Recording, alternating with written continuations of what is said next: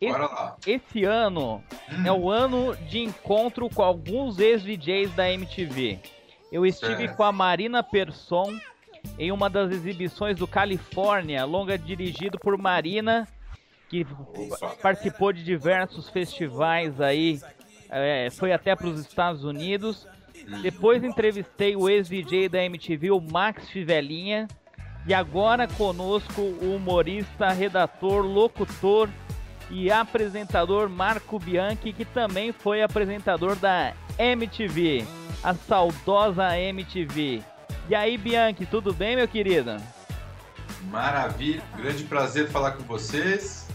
E Estamos aí disponíveis, né, para, como de hábito, tecer um vasto cabedal de comentários assaz pertinentes no tocante ao futebol enquanto atividade a nível de bola. Nós vamos falar quem é o Marco Bianchi. O Marco Bianchi começou aos 19 anos na rádio USP FM, enquanto cursava rádio e TV na ECA USP. En- Entre 91 e 95 criou personagens até hoje lembrados como Peterson Foca, Tuca Zazaueira, Valesca Cristina, Cleverson Mariano, Pequeno Weber, Spertoman, Pinóculos. Pinóculos tem alguma coisa a ver com o Pinóquio? É, o Pinóculos é uma versão japonesa, na verdade, que é o, o boneco de pau de óculos. E Ah. ele, ele era mais era mais colado à versão japonesa do desenho do Pinóquio, que já era uma coisa, digamos, meio assustadora, tragi, tragi, tragicômica.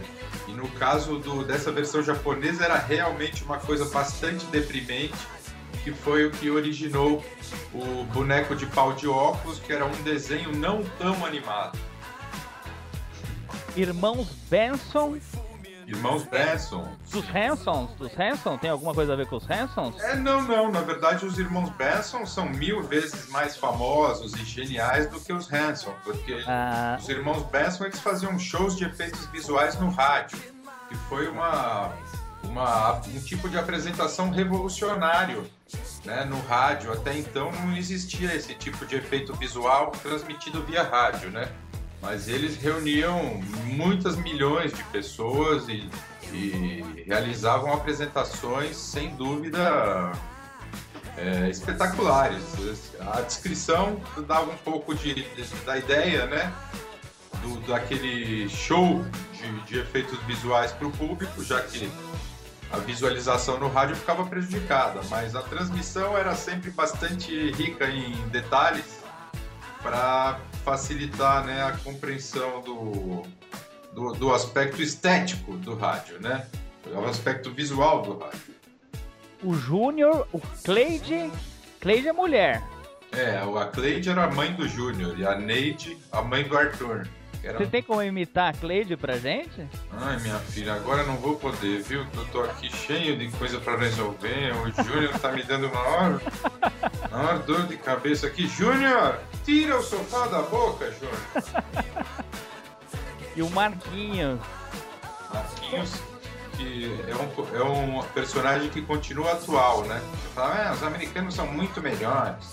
Se fosse nos Estados Unidos, essa conferência seria em, em 3D, com muito mais definição, high definition, como eles dizem lá. Você trabalhou com o Felipe Xavier, não foi? Sim, na verdade ele trabalhou comigo, já que eu comecei a fazer programa de rádio na Rádio USP. Ah, No começo da minha carreira, quando eu fazia rádio e TV lá na USP, eu já comecei na Rádio USP.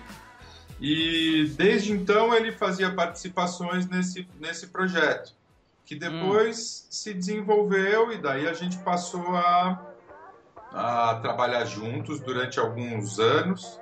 A gente se tornou sócio por muitos anos, né? E depois cada um foi para um lado. o Doutor Pimpolho, né, cena da Jovem Pan? É, esse aí é da, é da lavra dele. Já, já é da, da, da, da Felipe Xavier Produções, esse aí. Entendeu? É, no caso, o que o, o Bianchi tá falando aqui, pra você, Calil, e pros nossos amigos do Celebrity, é o embrião dos sobrinhos do Ataíde. Uhum, exato. O Doutor Pimpolho, cena, ele é uma paródia do Tutinha da Jovem Pan, não é? Na verdade, deixa eu fazer uma, uma, um, um adendo. O, o, O Dr. Pimpolho, eu acho que ele é, na verdade, é um filho dos sobrinhos do Ataíde, ou seja, ele é um sobrinho neto do Ataíde, já que ele veio depois, num período em que o Felipe fazia o seu programa na Jovem Pan, e que daí, se é inspirado ou não no Tutinha, ele, ele pode dizer. Agora, os personagens da Rádio USP, na verdade, são os pais dos sobrinhos do Ataíde, porque eles já todos, todos já existiam na, na época da Rádio USP, né? Então, na verdade, a Rádio USP, se eram os pais dos sobrinhos do Ataíde, é, eram os, os, tios do Ataíde, é isso? Os pais do... É, os, os irmãos do Ataíde, talvez. Sei. Entre 95 e 99, vocês fizeram os Sobrinhos do Ataíde na 89 FM, a Rádio Rock. Sim, senhor. A Rádio Rock que tem até hoje, né? Depois... Tem até hoje, né? Mais, mais a rádio do que o rock, né? Recebeu da APCA, Associação Paulista dos Críticos de Arte, o prêmio de melhor programa humorístico do rádio em 96. Sim, senhor. Entre 97 e 2002, ao lado do amigo Paulo Bonfá, transmitiu ao vivo o torneio futebolístico musical denominado Rock Go, que eu lembro muito, eu assistia muito Perfeito. na época de MTV. É, aquilo é um formato maravilhoso, né? Quer dizer, conciliando a, a, o talento esportivo dos nossos músicos menos coordenados, alguns até com algumas necessidades especiais, assim, em termos de coordenação motora, e aquela transmissão abalizada, né? Sempre muito muito fiel aos, aos fatos e uma transmissão, enfim, né? Que você talvez tenha, tenha tido a oportunidade de ver alguma vez. Até hoje a gente, mesmo a gente que fazia isso, sente falta dessa desse esquema aí que é muito original, né? Eu escrevi na entrevista com o Max Fivelinha que eu fiz comunicação, jornalismo, por causa do ex-VJs da MTV. Olha, que né? maravilha. Eu gostava, eu era, eu, eu era apaixonado pela Sabrina Parlatore, pela Sara Oliveira, pelo Edgar Piccoli. Ah, né? todos tá muito na... bons, muito talentosos. Tá, né? na, tá na Jovem Pan agora com o Morning Show, né, Senna? Tá lá firme e forte, né? Já há dois anos e meio já. E e eu me inspirava em vocês aí, e agora está sendo uma honra, né? Eu entrevistei o Max Fivelinha, tá conversando com vocês aí agora graças à, à internet aí, né? Pô, e essa foi uma boa fase da MTV, né? A fase em que a MTV ainda tinha uma identidade própria. Então... E era da editora Abril, né? É. A, a editora Abril que administrava. Uhum. E, e, e foi uma, uma, uma, um período em que a emissora revelou muita gente talentosa e muitas, muita, até muita gente que hoje tem dificuldades para encontrar outros canais com a mesma com a mesma linha de trabalho que seja um pouco mais um pouco mais é, ousada talvez em relação à, à programação da TV aberta. Então teve, teve, muita gente que ficou órfão, né, da MTV. E você está falando com o, o, primeiro dessa lista. Sei. Você chegou a assistir a nova MTV, ô Marco? Olha, não, eu não, eu não, não, não tenho o hábito de assistir. Nunca tive, para falar a verdade, o hábito de assistir a MTV. a não ser na época dos clipes. Então é. eu, é, obviamente, depois que trabalhei lá, fiquei mais ligado e acompanhava de perto alguns programas e tal. Mas depois que saí, de fato, eu não, nunca mais assisti a MTV. Não, se você me, me falar, pedir para falar o nome de um programa que passa atualmente, eu vou ficar devendo. Eu acho que uma das pessoas que participaram da antiga MTV, que agora participou também da nova, foi o Supla, que chegou a participar. Não sei se o Senna pode confirmar comigo isso. Ele participou de reality show de namoro durante duas temporadas. Duas temporadas, né? Legal. O Max Fivelinha também falou a mesma coisa. Ele não acompanhou mais a, a MTV depois que tá, É tá com outro grupo, com um novo grupo agora administrando. Ah, é um pouco natural, né? Porque também eu não sou o público-alvo da MTV, né?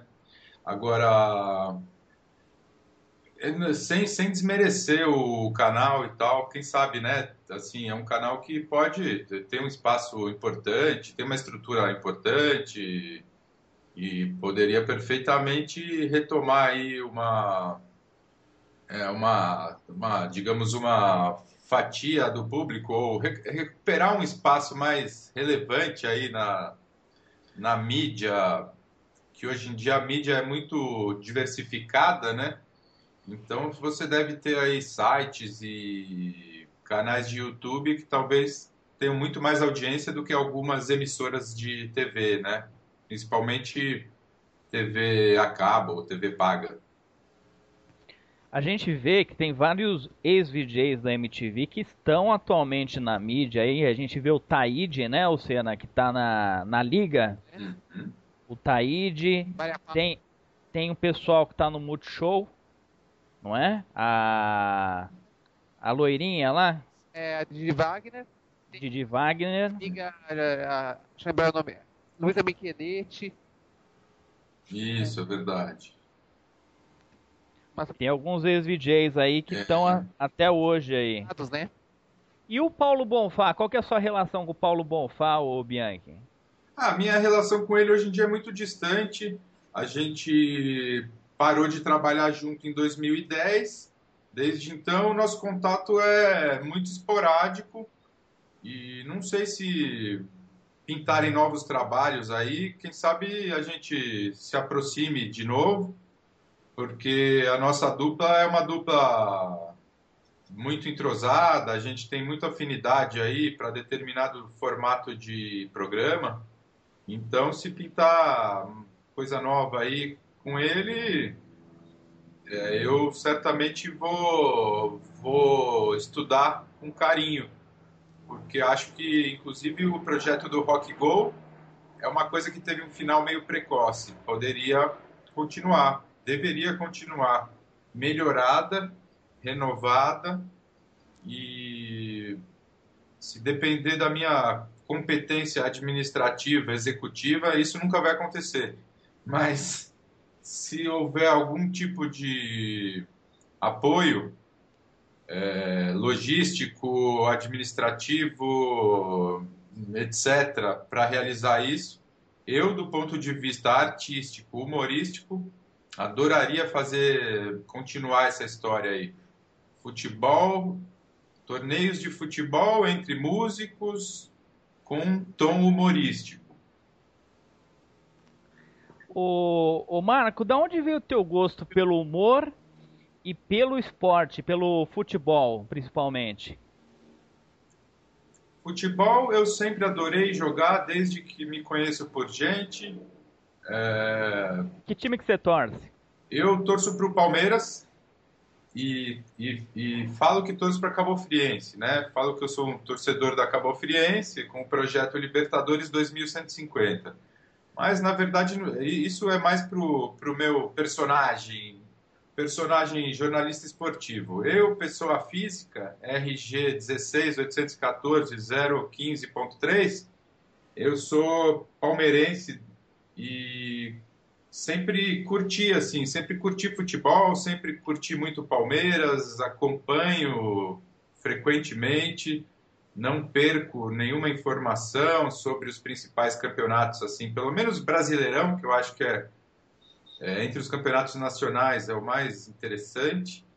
E mas o humor para mim ele não é só ligado ao futebol, né? O humor ele eu comecei no rádio fazendo humor com vários temas, sendo futebol um deles.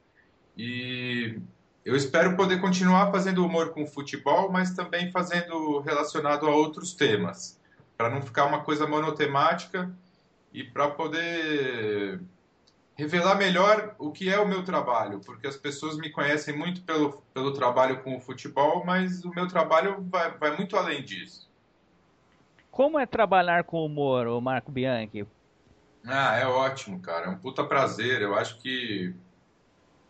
Eu não sei o que seria de mim se eu não pudesse trabalhar com isso, porque isso é um trabalho que me dá prazer, que, que me motiva, me, enfim, me, é, me, me motiva a ter uma dedicação bem grande, a todo dia estar tá, é, com isso na cabeça, tá bolando novas propostas e pensando em novos projetos. Então, quando a gente faz humor, a gente, não, a gente não deixa de fazer uma crítica social à sociedade, né? A política, hum. a sociedade em geral, né? Sem dúvida, acho que é o principal do humor, a principal utilidade do humor, porque também a gente tem que pensar no nosso trabalho em que é, pensar no que ele pode ser útil, né, para as pessoas. E o humor para as pessoas pode ser útil fazendo as pessoas rirem, que por si só já é um, uma, um efeito positivo que traz descontração, que deixa as pessoas mais saudáveis. Mas eu acho que daí tem esse aspecto fundamental que é o da crítica social. Que o humor mais completo e o mais ousado, o que realmente assim tenha mais qualificado para mim é aquele que agrega a crítica também a crítica social e, e assim e assim vira uma coisa útil vira uma coisa engraçada e útil. Seninha? Tranquilo aqui o faz, um, faz uma pergunta pro Bianchi. É uma coisa interessante que o Bianchi vai gostar o Calil. Opa. Uma pesquisa de da história dele, você já foi uma, já até no risadaria com o próprio Bompá, né? Nos primeiros anos, hein? Olha, agora passou um helicóptero aqui da PM, os caras estão atrás de mim, porque eu tô com um nome sujo na praça. Eu não ouvi bem a pergunta, mas acho que foi sobre o Risadaria, né? Se eu participei do Risadaria e se, sobre, sobre o evento. Foi essa a pergunta, Seninha? Seninha? Tô ouvindo aqui vocês. Foi essa sim, Bianchi. É, o Risadaria foi uma iniciativa do Paulo, que eu acho que ele é um grande produtor de eventos e um cara que tem muita competência para para a parte administrativa do negócio do, do, do negócio da, da, carreira né, dele, da carreira de comunicador então, esse, esse evento, de fato, foi uma coisa muito bem planejada, acho que muito bem bolada. Eu, particularmente, não tive grande participação porque eu nunca tive hábito de fazer apresentações no estilo é, de, de, palco, né? Eu nunca fui, eu nunca fui muito vocacionado para eventos, para ser mestre de cerimônia, eu sou meio, meio jeca para essas coisas. Então, eu não participei, eu quase não tive, tive muito pouca participação nisso. Visitei a, o evento, fui conhecer e tal, mas tive muito, muito pouca participação. E falando como humorista também, eu, eu devo confessar que eu acho um pouco constrangedor assim uma feira só de humoristas é, não sei, parece. É um, não sei, eu não sei explicar muito bem, mas é um evento que eu acho meio ridículo no final das contas. É um, tem um certo aspecto ridículo, assim, daquele monte de humoristas. Uh, normalmente tem muito mais homem do que mulher. Aí fica um contando a piada do outro, do outro para um. Quer dizer, é... não sei, fica, fica uma coisa assim, parece meio que um um planeta à parte, né? Em que só tem pessoas que são ligadas naquilo, só se fala naquilo, só se vive aquilo. Mas é a, a proposta do evento é essa, né? É, é só eu, eu confesso que pessoalmente às vezes eu fico um pouco sem saber como como interagir assim com aquele monte de gente que você conhece, mas não conhece é amigo, mas não é amigo, é concorrente, né? É competição. Então, eu não sou muito. Não é o, não é o tipo de, de produção de humor assim que eu mais gosto de fazer. Mas como evento, e nem de participar tanto, por enquanto, pelo menos, ainda não desenvolvi meus, meus roteiros de palco e tal. Mas devo parabenizar o Paulo pela grandeza né, do evento e a organização muito, muito competente. O Bianchi, o que, que você acha do humor da nossa televisão brasileira? O que, que você gosta e que você não gosta do humor praticado na nossa televisão? Uh, eu gostava muito, por exemplo, da Grande Família. Eu acho que a Globo tem uma, um núcleo de autores e atores, um núcleo de teledramaturgia mais voltada ao cômico, que é uma tradição da emissora desde sempre, desde o Bem Amado, e que isso hoje, hoje teve alguns desdobramentos. É, a, o, o Porta dos Fundos é nitidamente um desdobramento de décadas de investimento em teledramaturgia, é, tanto do ponto de vista da produção quanto do ponto de vista dos autores. Então, eu considero que o Porta dos Fundos seja uma espécie de força-tarefa da Globo, com base nesse know-how adquirido ao longo das décadas. E, e, das coisas que eu vejo atualmente na televisão, é, eu, eu, vejo poucas coisas que me agradam na. Deixa, na deixa eu falar, você pode criticar, tá? É. Pode criticar, legal. não precisa ter, ter vergonha, não, Bianchi. Não, obrigado. Eu, eu vejo pouca coisa que me agrada na televisão, cara. Eu acho que o, o programa Zorra, esse novo programa, ele, ele é uma coisa, digamos assim, bem razoável é, em relação a, aos demais e, e em relação ao que ao que se ao que se ao que é oportuno para o humor na minha visão. Então acho que é um programa atual e bem realizado e que tem assim uma, um, um certo padrão de qualidade interessante porque ele tinha uma, um perfil muito diferente. Então essa mudança foi uma mudança para melhor. Acho que foi uma mudança modernizante o Tá No Ar é um programa, é um formato, é um formato excepcional, que inclusive é igual ao que eu criei cinco anos antes, coincidentemente. É, o formato, até por isso eu, eu, posso garantir que é um formato, ou melhor, eu, eu, até por isso eu considero que seja um formato muito bom, original, inédito, né, até até que ele tivesse sido adotado pelo mercado, era um, era um formato inédito e, e, e, assim, muitíssimo bem realizado. Aí eu devo confessar que talvez eu, se tivesse realizado esse projeto com todas as minhas, as minhas vontades atendidas, eu não sei se ele ficaria tão bem realizado quanto foi pela Globo. Mas eu não assisto, porque eu tenho raiva de saber que, meu, os caras fizeram uma ideia idêntica à minha. O Márcio Melens, ele, eu, eu vi esse programa da Globo News, é, que tem uma entrevista com ele dizendo que ele estuda muito, que ele, ele, ele pesquisa muito a respeito do humor para fazer o seu trabalho.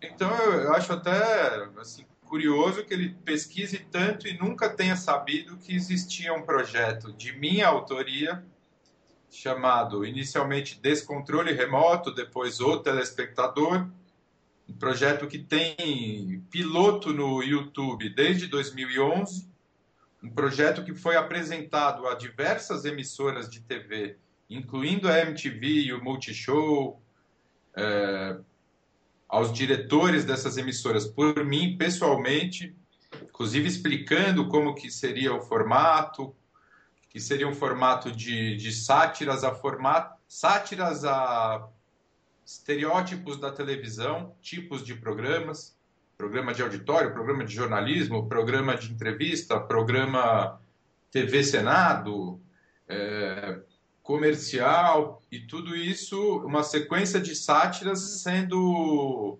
sendo recortadas e costuradas por um personagem telespectador que acionava o, o controle remoto, mudando de canal e comentando, interagindo com aquelas com aqueles conteúdos, né, que seriam conteúdos de televisão, ali sátiras de conteúdos de televisão.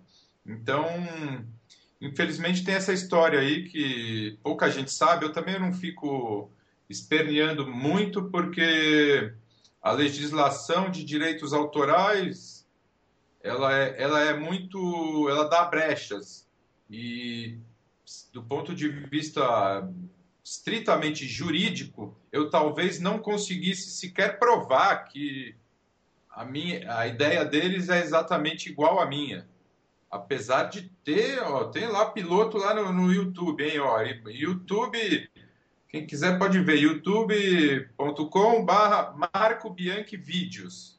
Daí hoje está lá colocado como O Telespectador. Foi um projeto que eu criei em 2010, produzi piloto e divulguei em 2011. Saiu matéria em diversos jornais, etc. Mas, bom, agora saindo desse assunto, de resto na televisão, meu, eu gosto mais do humor, sei lá, dos Simpsons, né? Uh, o, Futurama, eu, eu, vejo eu vejo melhores conteúdos de humor atualmente na televisão estrangeira do que na brasileira, pelo menos que eu esteja lembrando agora. Sena, o Seninha, você quer fazer uma pergunta para o Bianchi? O Bianchi, outra coisa que eu lembrei hoje de você também com o Caribe, também com os internautas, é o seguinte, né?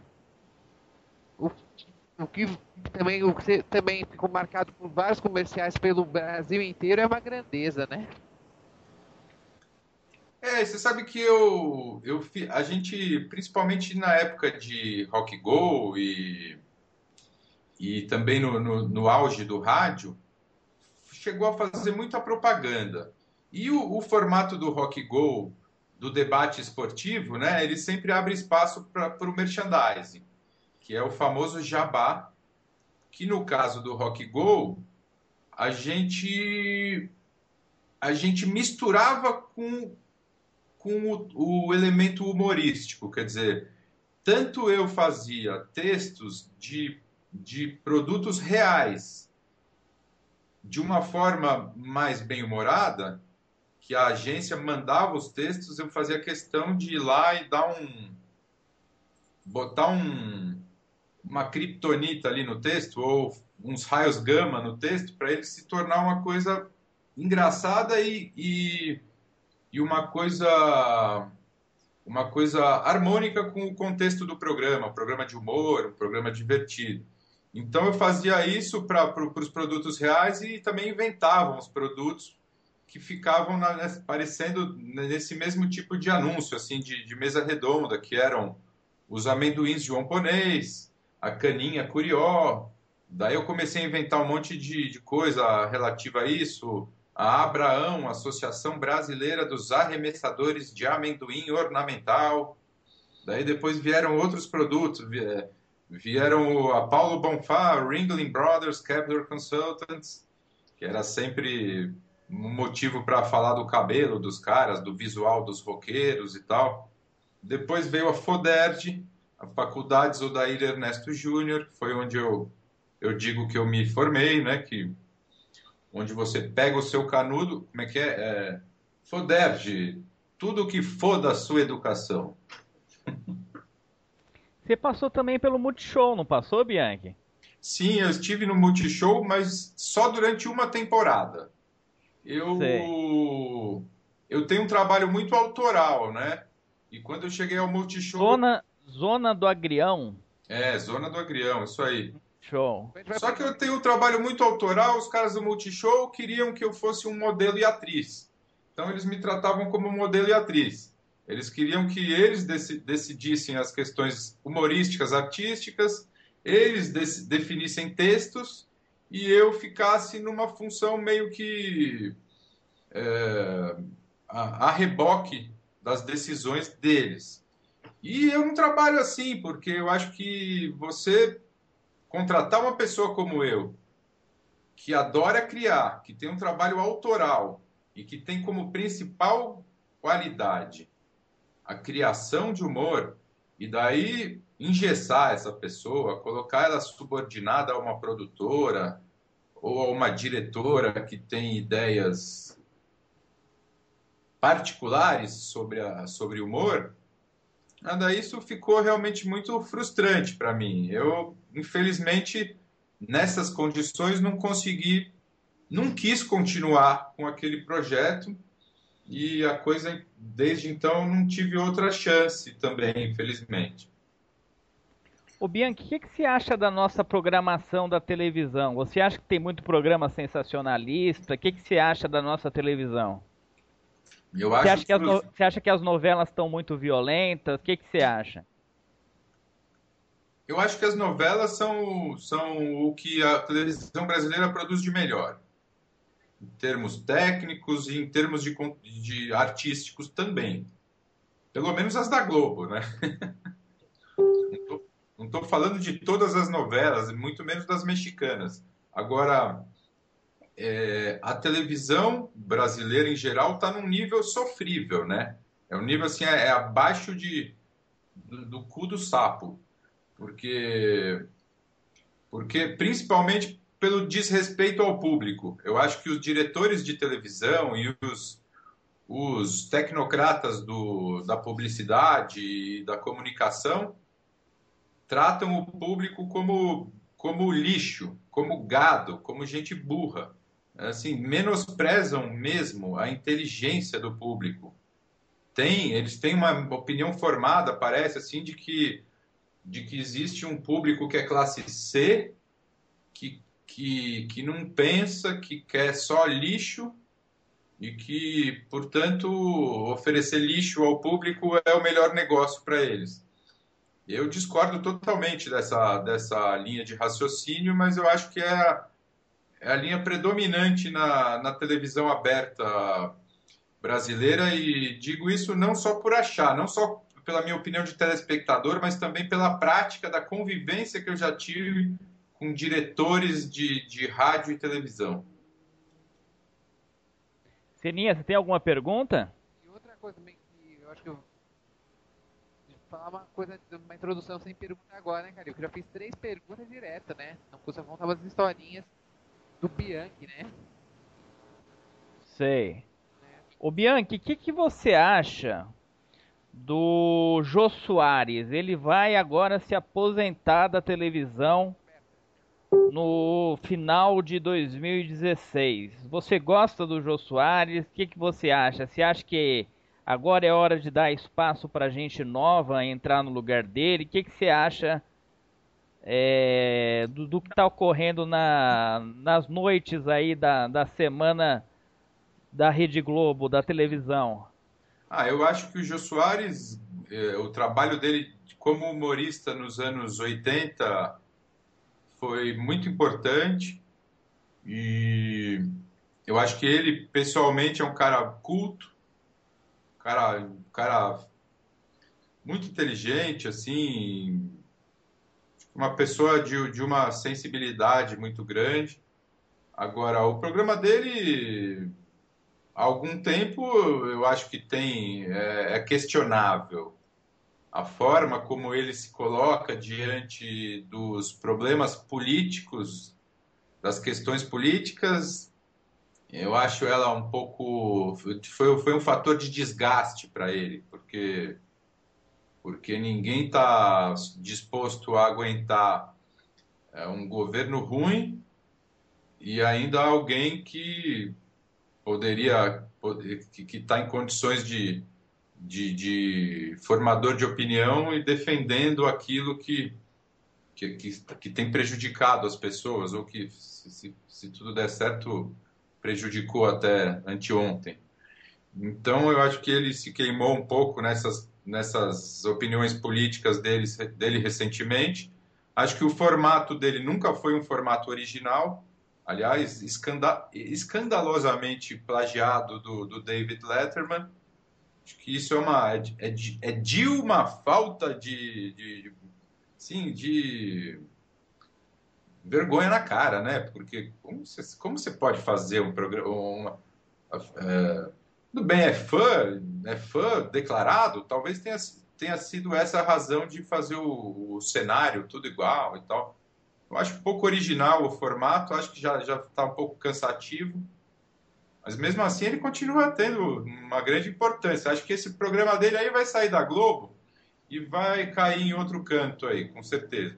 Agora, outra coisa à parte é a questão das capitanias hereditárias nas emissoras, né? Porque tem gente que parece que, que ganhou assim um, um, um, termo de propriedade vitalícia do, dos espaços nas televisões, porque você percebe aí que, que, que as pessoas ficam, né? Mesmo os profissionais de baixo nível permanecem por muitos anos na grade das emissoras. Quer dizer, por que diabos que tem que, que, que, que digamos assim, você tem que manter na, na, nas grades programas de tão baixo nível por tantos anos, né? Você acha que está na hora de dar espaço para a galera nova? Poxa, eu acho que é, uma, é, uma, é um meio extremamente conservador, a televisão, principalmente, conservador, pouco aberto à meritocracia, ou seja, muito clientelista. É mais ou menos o que a gente vê na, na administração pública do Brasil nos últimos anos. Ele, em certa medida, é parecido com o que acontece nas televisões, porque você não tem meritocracia, você não cobra produtividade, você tem relacionamentos mais próximos que fazem com que determinadas figuras se eternizem nesses canais de televisão. Então, poxa, por que, que o Jô Soares precisa fazer programa durante 30 anos na Globo? Por que, que o Faustão precisa durar 30 anos com aquele programa dele? Por que, que o Silvio Santos, que já está gagá há mais de uma década, precisa continuar sim, monopolizando a grade de uma, de uma televisão que, que as televisões são concessões públicas. Não é uma. A televisão, o direito de, de, de, exercer, de exercer a telecomunicação é uma concessão pública. Não é possível, quer dizer, agora ele monopoliza a emissora, quer dizer, a emissora é dele, é uma, como se fosse uma coisa 100% particular, que não tivesse nenhum vínculo com, com a, a, o, o, interesse público. Daí, quando ele vai ficando velho, já tem as filhas dele que já vão se chegando. E é assim que funciona, quer dizer, tá, tá uma coisa extremamente constrangedora como as TVs são dominadas por esses figuraços onipresentes e como tantos outros profissionais ou pessoas que poderiam ter oportunidades, que têm muito mais a dizer, que cobram menos, que têm menos vícios, menos ego e que não tem espaço. Então, felizmente isso não é, eu acho que não é nenhuma nem uma, uma um, não é nem que eu esteja chorando as pitangas assim, porque isso é não é uma opinião, é uma constatação. É assim e você precisa romper com isso, claro, precisa eu, eu particularmente estou aí há alguns anos brigando contra essa situação, porque eu tenho muitos projetos, muitas ideias, muitas propostas mas por não fazer essa política da, do, do teste do sofá, eu fico, eu acho que eu fico com mais dificuldade para conseguir tocar minha, minha, minha vida profissional. Bianchi, você gosta de alguma série de televisão? Gosto, gosto sim. Americana? Ah, cara, eu, olha, sabe que faz tempo que eu não me, me prendo muito em nenhuma série específica, mas eu gostava muito do Doctor Who, por exemplo. Hum, britânico, né? É, aquele sarcasmo dele, né? Um cara completamente pinel e foi o que desses, desses, mas ele nem é tão atual esse, na verdade, né? Já passou faz um tempo. tem décadas de existência. Fala uns outros aí que eu não lembro dos nomes. Walking Dead, você gosta? Ah, Walking Dead eu já assisti algumas vezes, eu acho engraçado, mas no, no, eu acho que é uma coisa, é um tiro curto, porque é, a coisa não muda, quer dizer, é, é, o tempo todo a mesma coisa. Acho que uma, ah. você tendo visto 10, 10 arquivo, ou, ou 20, Arquivo X? Arquivo X já não é muito a minha, é uma coisa mais policial, já não, Sei. não é muito a minha, não. Eu, eu sou muito ligado em, em jornalismo também, né? Porque é, é de onde a gente onde a gente tira muita inspiração também. E daí eu em geral eu vejo, eu gosto mais de ver programa sério que, que onde onde estão os, os humoristas involuntários do que ver os programas é, originalmente cômicos, sabe? Eu tenho poucos programas de humor que eu paro para assistir. Eu paro muito mais para assistir a TV Senado, que eu fico é. lá me inspirando e, e eu acabo fazendo o meu humor mais com base nisso, nessa, nessa uma coisa às vezes um pouco mais verossímil e com base em personagens reais, né? Nos humoristas involuntários aí que na nossa política reinam, né? O que, que você achou aí da, da mudança aí de governo do Dilma para Temer? Eu acho que era necessária, urgente, imprescindível, mas obviamente não resolve tudo, não é uma solução mágica. Né? A gente não está num conto de fadas e que vai aparecer um, um príncipe encantado no cavalo. Então, isso pode ser o começo da solução. Agora, se vai ser a solução, daí vai depender de uma série de, de situações. Eu acho que entre elas vai depender da pressão popular para que as coisas que precisam ser feitas sejam feitas. Você me perguntar quais coisas precisam ser feitas? Poxa, são tantas, cara. Mas tem umas aí que são urgentes. É reforma política, é, reforma administrativa, cortar um monte de, de, de cargos, né? pistolão né? aí, um monte de pistoleiro e pistoleira petista que está acampado na administração pública. Hoje eu ouvi dizer que vão cortar 4 mil cargos de confiança. São, são cerca de 30 mil cargos de confiança no, no governo federal. Só cargos de confiança. Eles falaram que vão cortar 4 mil. Cara, tinha que cortar mais tinha que cortar muito mais do que 4 mil. Mas é um começo. Agora, tem tantas outras coisas, né? Tem que fazer reforma da Previdência, tem que. Pô, cara, tem que. Melhorar a educação, né? Tem que melhorar a educação, a saúde, que estão, assim, vergonhosamente abandonadas.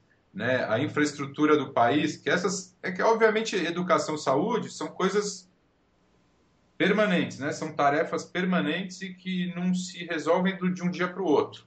Acho que tem algumas coisas emergenciais que podem se resolver mais rápido, como, por exemplo, fazer concessão para iniciativa privada, é, consertar as estradas, ferrovias, infraestrutura do Brasil. Isso é uma coisa que basta você não ter uma visão arcaica, esquerdista, obsoleta, de que o Estado faz tudo e a iniciativa privada não faz nada ou que a iniciativa privada não pode ganhar dinheiro, porque ganhar dinheiro é pecado, basta não ter essa visão arcaica que isso você em poucos meses você aí eh, vai vai liberar uma série de concessões para iniciativa privada para que, por exemplo, as estradas do Brasil, as estradas federais, que são todas fodidas, num país que mata 30 mil pessoas por ano no trânsito, para que as estradas do Brasil sejam como são as de São Paulo, por exemplo. Ah, mas tem pedágio, mas não sei o quê. Bom, tem pedágio, é, pode o, peda, o, preço do pedágio é algo a ser discutido, a ser determinado, né, de uma forma consensual. Agora, as, as estradas são boas, pelo menos, né? As pessoas têm um mínimo de segurança para transitar. Então, é isso, eu acho que tem as ações muito emergenciais, que são coisas que podem ser feitas no primeiro momento, e no longo prazo, eu concordo totalmente com o que o Temer falou. O Brasil, o poder público tem que investir em educação, saúde e segurança.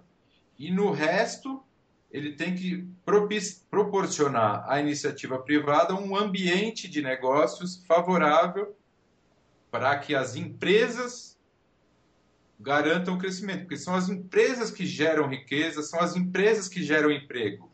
O governo não é um, não pode ser um gerador de empregos. O governo é um indutor do, da economia, um indutor do mercado e tem que se voltar para as, as, as obrigações é, de mercado, que são, ou, desculpa, de, de Estado, que são educação, saúde e segurança. Já imaginou se os caras fizessem essas três coisas bem feitas? Como como a gente, o país estaria tão melhor, né? E eu acho que isso que para mim, para mim, é, visão de esquerda é isso, é você atender aos, aos as necessidades básicas, por exemplo, a educação básica para dar igualdade de oportunidades para todos. Dizem que você investir na, na, na universidade é seis vezes mais caro e você já está investindo num aluno que já, já chegou à faculdade com um nível de formação deficiente. Então, é muito mais eficiente que o poder público invista no ensino de base. Eu acho que tinha que ter a federalização, talvez, da, da educação, como propõe o Cristóvão Buarque, que é um cara sério e conhecedor desse, desse setor. E, e, com isso, quer dizer, se o, se o governo tivesse fazendo bem essas, essas tarefas prioritárias, eu acho que ele estaria não só atendendo ao Brasil, como também fazendo uma política esquerdista no bom sentido, que não é essa esquerda aí que se autoproclama esquerda, que impõe a qualquer adversário o rótulo de direita, reacionário, coxinha, golpista, traidor, mas que na verdade não está aí há 13 anos e não fez evoluir nem a educação e nem a saúde, quer dizer, deu peixe, deu peixe, deu peixe, não ensinou ninguém a pescar em 13 anos. Isso aí é coronelismo, é assistencialismo. Isso não, não resolve o nosso problema. Tô Seninha, sério. Pode falar, Bianca, você estava falando, eu, eu, te cortei. Não, é que eu estou fazendo um discurso aqui que parece até que eu sou candidato a, alguma coisa, mas é que a, a, gente fica um pouco indignado com essa situação toda que o país atravessa. Seninha, você tem mais alguma pergunta para o Bianchi? Deixa eu aproveitar para uma última pergunta, né, Carlson? Depois, né, não fica... Fala aí, Seninha. As dicas para ele, pro pessoal que está fazendo comunicação, né, Calil? Porque às vezes tem muito estudante que pergunta para a gente, do pessoal que está no meio, as melhores dicas, né? Pra não vacilar na profissão, não é, Calil? Dicas para quem tá na comunicação ou tá fazendo faculdade de comunicação, ô Bianchi. Eu acho que a gente nesse meio tem que ter muita personalidade para não se deixar levar por verdades supremas do tipo para vender um programa de televisão tem que ser de baixo nível, tipo classe C é um bando de ignorante sem senso crítico, tipo ah, isso ah, o programa não pode ser assim ou isso não pode ser assado, quer dizer algumas algumas verdades supremas dos entendidos do ramo que muitas vezes podem ser substituídas por mero bom senso. Mero bom senso e, e também pelas convicções pessoais. Eu, por exemplo, eu, eu, eu tenho como lema para minha vida o seguinte: que o meu trabalho, minha vida profissional, que o meu trabalho seja comercial, porque eu não quero ser pobre, eu quero ganhar dinheiro, quero ter uma vida confortável, quero proporcionar isso aos meus amigos, à minha família mas ao mesmo tempo eu não estou aberto a fazer qualquer tipo de, de concessão é, é, por conta é, é, desse, por conta desse objetivo comercial. Quer dizer, eu quero conciliar o objetivo comercial com o meu objetivo moral também, que é com os meus princípios, com o trabalho que eu gosto de oferecer e que eu acho que é, é um trabalho que as pessoas podem aproveitar mais. Então isso é um é um dilema. Você é, assim convicções pessoais versus necessidades de mercado. Eu acho que essas duas coisas elas podem andar juntas, elas não são excludentes como querem fazer crer aí muitos sabichões da, do ramo. Bianchi, faz essa frase de essa frase famosa tua da envergadura moral que você fazia no Rock Go lá. É, eu falava para aqueles fanfarrões que eles não é. tinham envergadura moral para chamascar a minha reputação ilibada. Legal, meu querido. O Seninha, vamos encerrar o, o Celebrity Cast edição número 5, o Celebrity Cast entrevista edição número 5 com o Bianchi? voz do, do, do, nosso projeto, né, Calil? Claro. O Bianchi, obrigado, meu querido, pela sua atenção, pela sua gentileza, pelo seu tempo aí que você ficou com a gente aí gravando o Celebrity Cast, entrevista edição número 5. Você é fera, a gente adora você, adora o seu trabalho, tá? A gente te deseja o maior sucesso do mundo aí, tá? O, Valeu. A, a felicidade. Valeu, abraço efusivo a todos, parabéns pelo projeto, boa obrigado, sorte. Meu, obrigado, meu querido, e a gente tá junto aí. E lembre-se de que quando a gente faz o que a gente. É, quando a gente trabalha com prazer, é, o trabalho passa, enfim, a ser. a ser. a ser uma atividade assim, como se fosse uma atividade de lazer. Então, esse prazer no trabalho é o que faz, é o que leva ao talento também, leva à competência.